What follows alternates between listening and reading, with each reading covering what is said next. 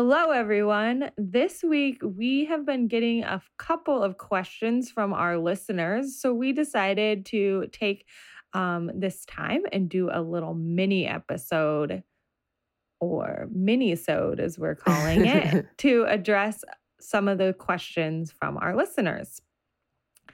So, some of these topics could be blown definitely into an entire episode. So, we're going to try our best to just do a rapid fire answer and then take a couple of these and maybe expand them into full episodes. Do let us know if you are interested in any of these topics that we discussed today. I'm Haley. This is Ashley. We are Whole Cluster Conversation.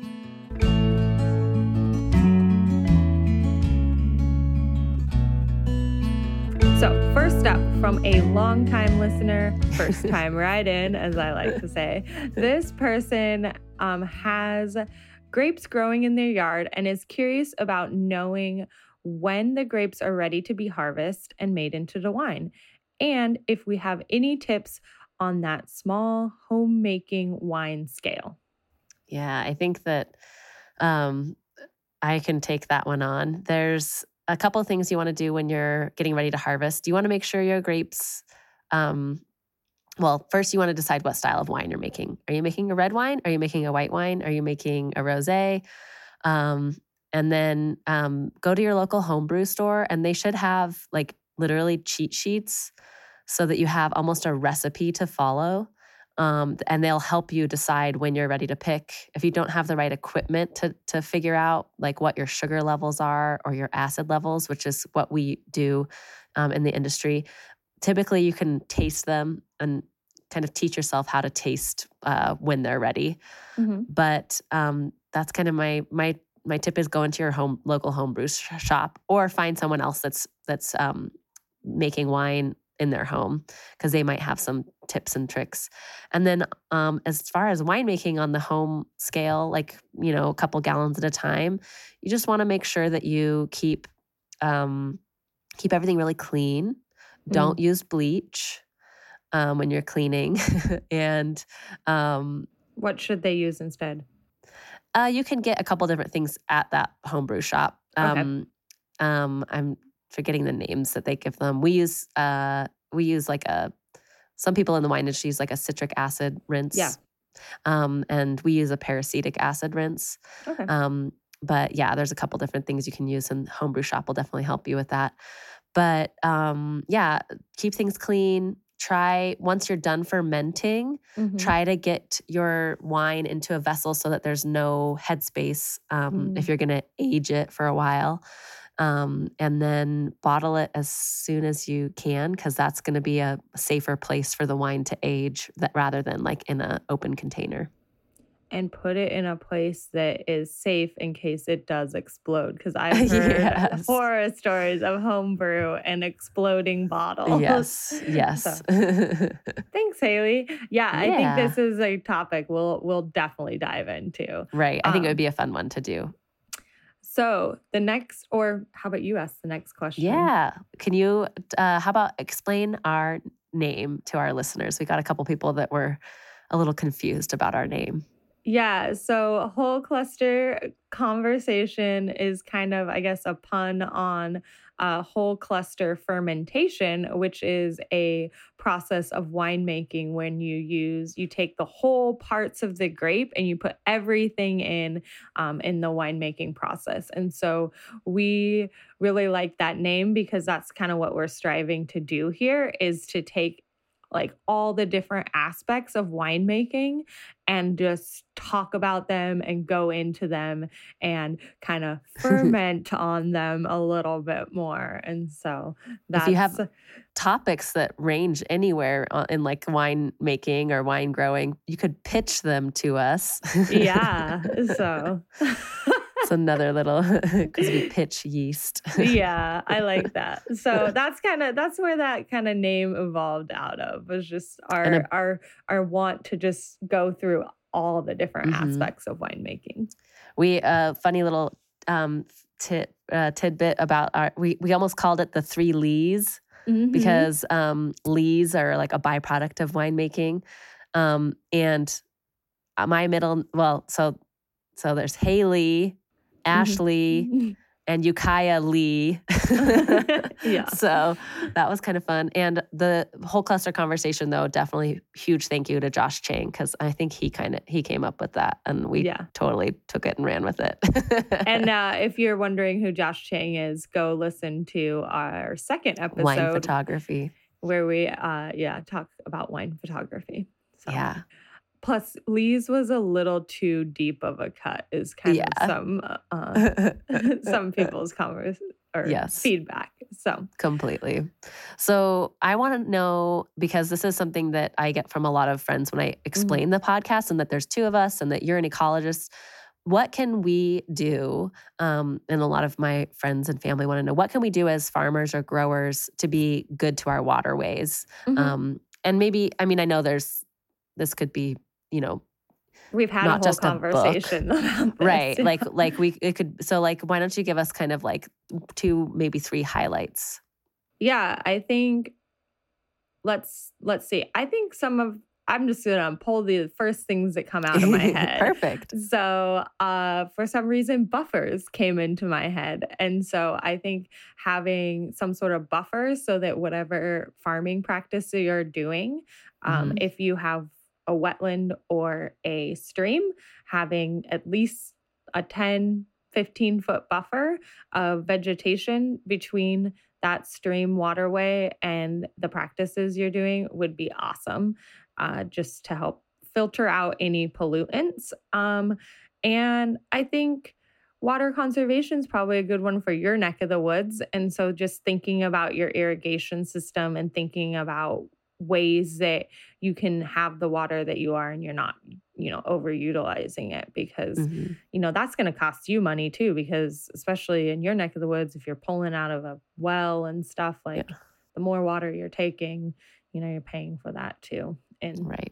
multiple different ways because um, that will you know also if you're using too much water then you're going to have erosion issues which plays into your soil so i think those mm-hmm. are some some main very big picture concepts that farmers can be thinking about Awesome. and benefiting themselves as well as their waterways. Yeah, definitely. Okay, so our next question, um oh, I just realized like we're not saying who is saying these questions, but that's okay. Everyone's Yeah. anonymous today.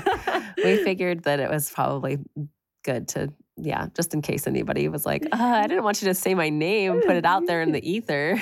yeah.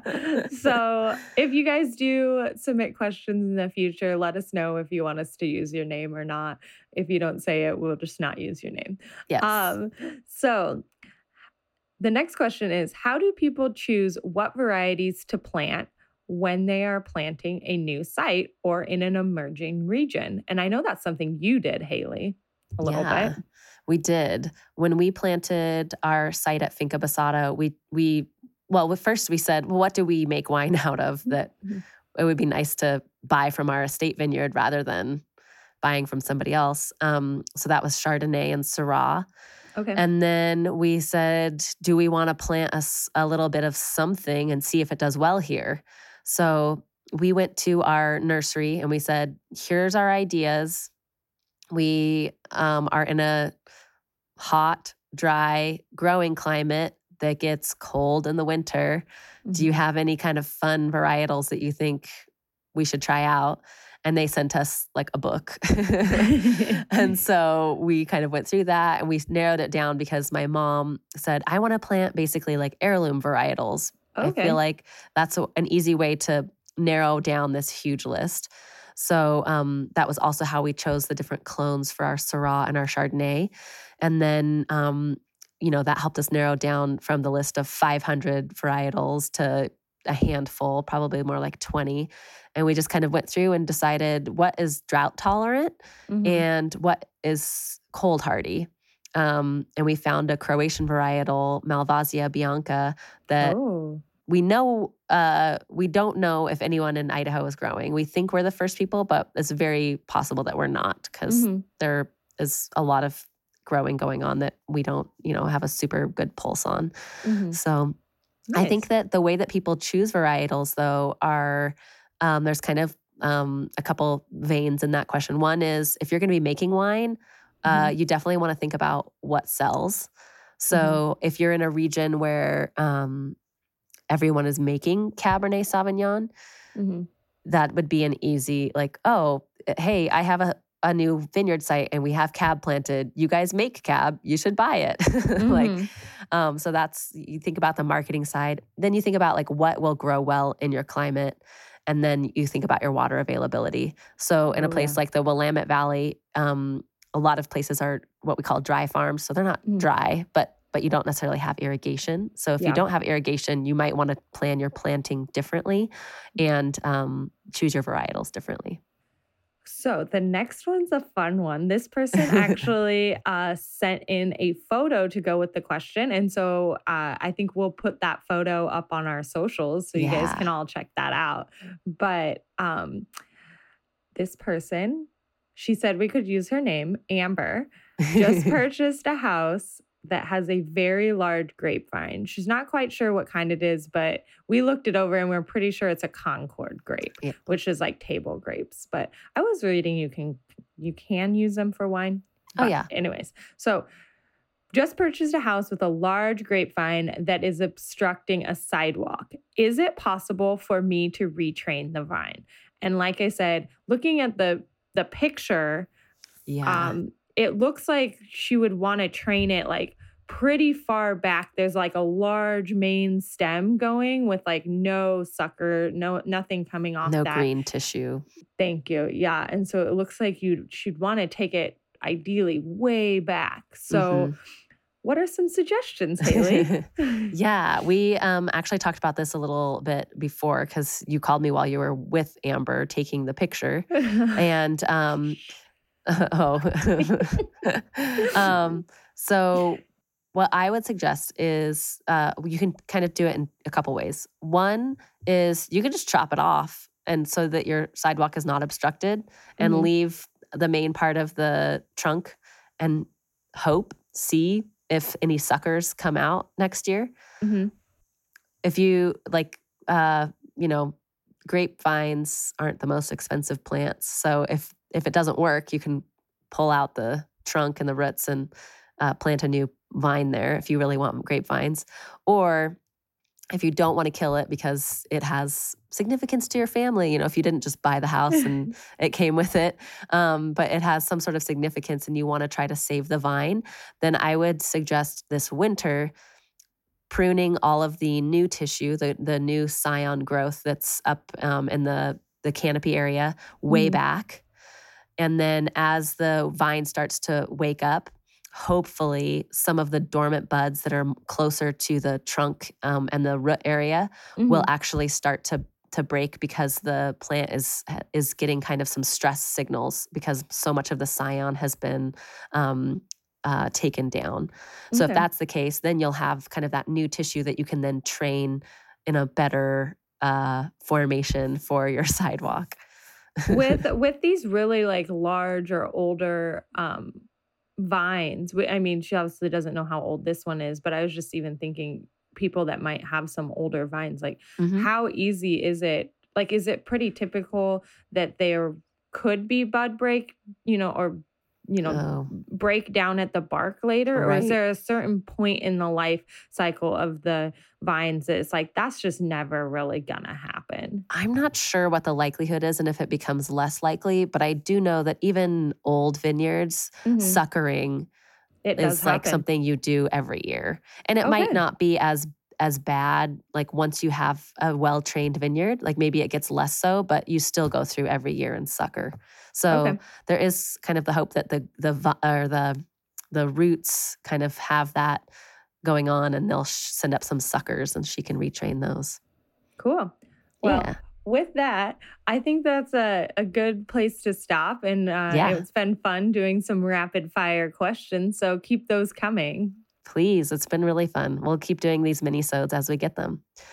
Um, I know that we have a lot of new um, listeners, so we'd like to let everybody know it helps us a ton if you can subscribe or review our podcast on your favorite platform. And of course, share it with people that you think might um, enjoy it. Feel free to download it to your mom's uh, uh, playlists or um, whatever platform she uses. or husbands. Um, yeah. and some of the topics we're thinking about talking about in the next couple weeks are fall plantings, uh, uh, oh no, we did that last week. uh, we switched some things around. Um, you know, things that are happening in the winery around this time of year. I think we will find a place to put in home winemaking and some tips and tricks that I, I maybe can give um, for more of that. If you have questions about those topics or any other topics you're interested in hearing us discuss, please email them in. You can reach us at wholeclusterconversation at gmail.com. Thanks again for joining us for another episode of Whole Cluster Conversation. Music provided by Michael Johnson of Grand Falconer. Audio production provided by our friend Ukiah Bogle.